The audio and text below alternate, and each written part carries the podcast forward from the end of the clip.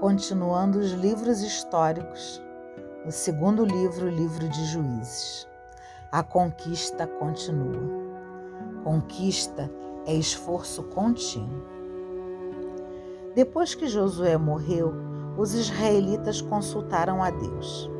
Quem de nós irá na frente para combater os cananeus? Deus respondeu: Judá irá na frente, porque eu entreguei a terra nas mãos dele.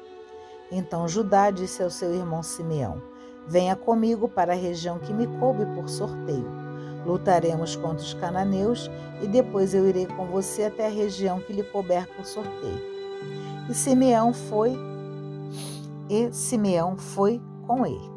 Então Judá subiu e Deus lhe entregou os cananeus e os ferezeus. Derrotaram dez mil homens em Bezeque. Quando derrotaram os cananeus e ferezeus, encontraram Adonibezeque em Bezeque e lutaram contra ele. Adonibezeque fugiu, mas eles o perseguiram, o agarraram e lhe cortaram os polegares das mãos e dos pés. Adonisebeque disse então: Setenta reis, com os polegares cortados das mãos e dos pés, catavam as migalhas debaixo da minha mesa. Deus agora está me cobrando aquilo que eu mesmo fiz. E levaram Adonibezeque para Jerusalém, onde ele morreu. Os descendentes de Judá atacaram Jerusalém e a conquistaram. Mataram os habitantes a fio de espada e puseram fogo na cidade. Em seguida, os descendentes de Judá desceram para atacar os cananeus que habitavam a região montanhosa do Negueb da planície. Judá também enfrentou os cananeus que moravam em Hebron, que antigamente se chamava Cariat Arbi, e derrotou Cesaí, Aimã e Toumai. Daí atacou os habitantes de Dafir, que antigamente se chamava Cariat Sefer. Caleb havia dito: Darei como esposa minha filha Axa, para quem tomar Cariat Sefer de assalto. Otoniel, filho de Senês, irmão mais novo de Caleb, conquistou Cariat Sefer, e Caleb lhe deu sua filha Axa como esposa. No dia do casamento, Otoniel induziu Axa a pedir um terreno ao pai. Ele então apeou do jumento e Caleb lhe perguntou: O que você quer? Ela respondeu: Faça-me um favor. Você me deu terra árida, dê-me também uma com fonte de água. E Caleb lhe deu as fontes do alto e as fontes de baixo. Os descendentes do sogro Quenita de Moisés subiram da cidade das palmeiras com os descendentes de Judá. Foram para o deserto de Judá ao sul de Arade e se estabeleceram entre os Amalecitas. Depois Judá acompanhou seu irmão Simeão e juntos derrotaram os cananeus que moravam em Cefate e entregaram a cidade ao extermínio. Por isso a cidade ficou sendo chamada Orma. E Judá tomou Gaza, Ascalon, Acaron, com seus respectivos territórios. Deus estava com Judá, que expulsou os habitantes da região montanhosa, mas não conseguiu expulsar os habitantes da planície, porque estes possuíam carros de ferro. Conforme for estabelecido por Moisés, Hebron foi dada a Caleb, que daí expulsou os três filhos de Enac. Os benjaminitas, porém, não expulsaram os jebuseus que habitavam em Jerusalém, por isso os jebuseus habitam com os benjaminitas em Jerusalém até o dia de hoje. Os da casa de José, por sua vez, subiram contra Betel e Deus estava com eles. A casa de José mandou fazer um reconhecimento nas vizinhanças de Betel, cidade que antes se chamava Lusa. Os espiões viram alguém saindo da cidade e disseram: Mostre-nos por onde se entra na cidade, e nós lhes pouparemos a vida. O homem lhe mostrou por onde entrar na cidade, e eles passaram a cidade a fio de espada, mas pouparam esse homem e toda a sua família. Esse homem foi para a terra dos heteus e aí construiu uma cidade ao qual deu o nome de Lusa. Esse é o nome dela até o dia de hoje. Manassés não conseguiu expulsar os habitantes de Bet-San, de Tanak, de Dor, de Geblan, de Meguido e dos seus respectivos arredores. E assim os cananeus continuam morando nessas regiões. Quando Israel se tornou mais forte, obrigou os cananeus a fazer trabalhos forçados, mas não conseguiu expulsá-los. Efraim também não conseguiu expulsar os cananeus que moravam em Gazer, e os cananeus continuaram morando em Gazer no meio de Efraim. Zabulon não conseguiu expulsar os habitantes de Setron, nem os de Nalaol. Por isso os cananeus continuaram no meio deles, embora submetidos a trabalhos forçados.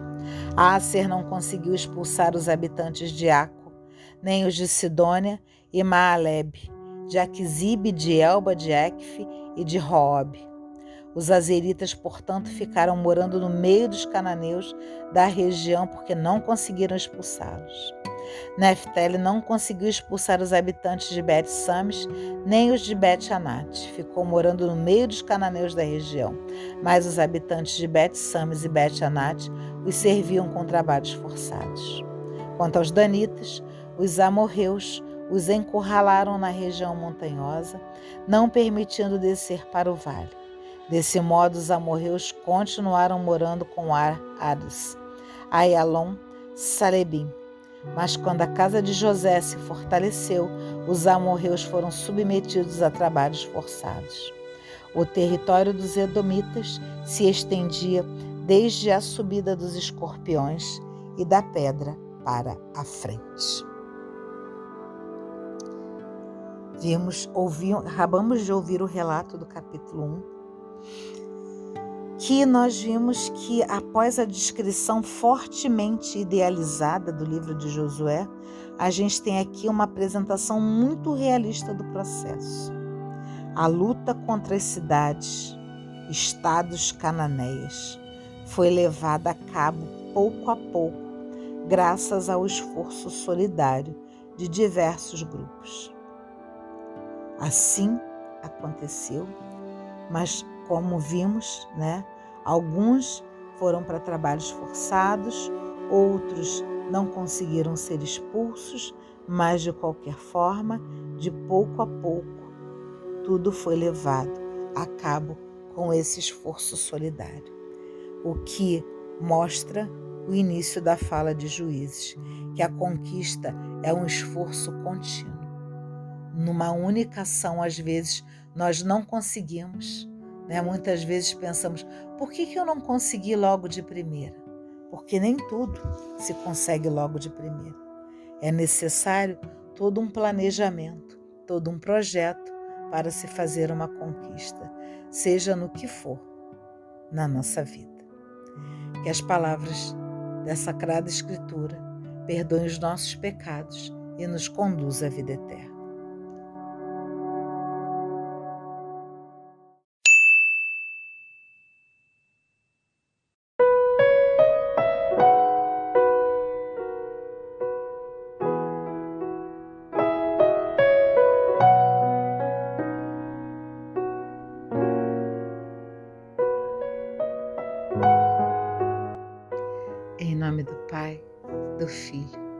Espírito Santo. Amém. Senhor, ao lançar mão de tua palavra, eu quero rezar em cima do Evangelho de Lucas, no capítulo 12, dos versículos 54 ao 59. E quero rezar a Ti, porque os sinais dos tempos nos desconcertam e muitas vezes não sabemos a quais devemos nos ater ou nos deixar conduzir. Muitas vezes ficamos instalados, acomodados no tempo da mediocridade. Tira-nos disso, Senhor. Tira-nos disso. Precisamos evitar o medo que a mediocridade produz. Hoje temos diante de nós um convite a tomarmos consciência da realidade que nos rodeia e nunca te abandonar. Preciso te pedir, Senhor, que me ajude a ver com os olhos da salvação. Que tenhamos olhos para ver esses sinais que o Senhor todos os dias, todos os segundos de nossa vida coloca na nossa frente eu sei que temos medo, porque o nosso mundo vive tão ameaçado pela força do mal.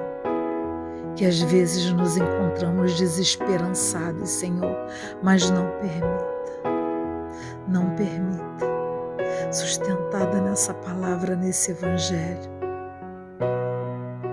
Tu me dizes que é chegada a hora de nós sermos sinais dessa esperança e de verdade iluminar as realidades do mundo que nos rodeia.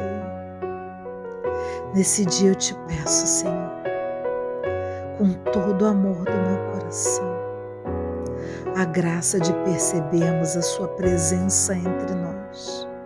Chega de desesperança e sim de realidade. Desce aqui, Senhor. E quando eu digo desce aqui, você repete comigo desce aqui. Tenha essa certeza de que Deus está aqui e perceba, permita-se perceber a presença dele porque Ele está entre nós, desde as pequenas coisas, as menores até as grandes coisas. Lembra que Ele toma conta de cada fio de cabelo nosso que cai da nossa cabeça. Tomemos posse da graça de Deus. Não vamos deixar que ela passe por nossa vida sem que a gente se comprometa com uma vida nova que Ele sempre nos propôs. Lembre que Ele sempre quis para nós vida e vida com abundância. Amém.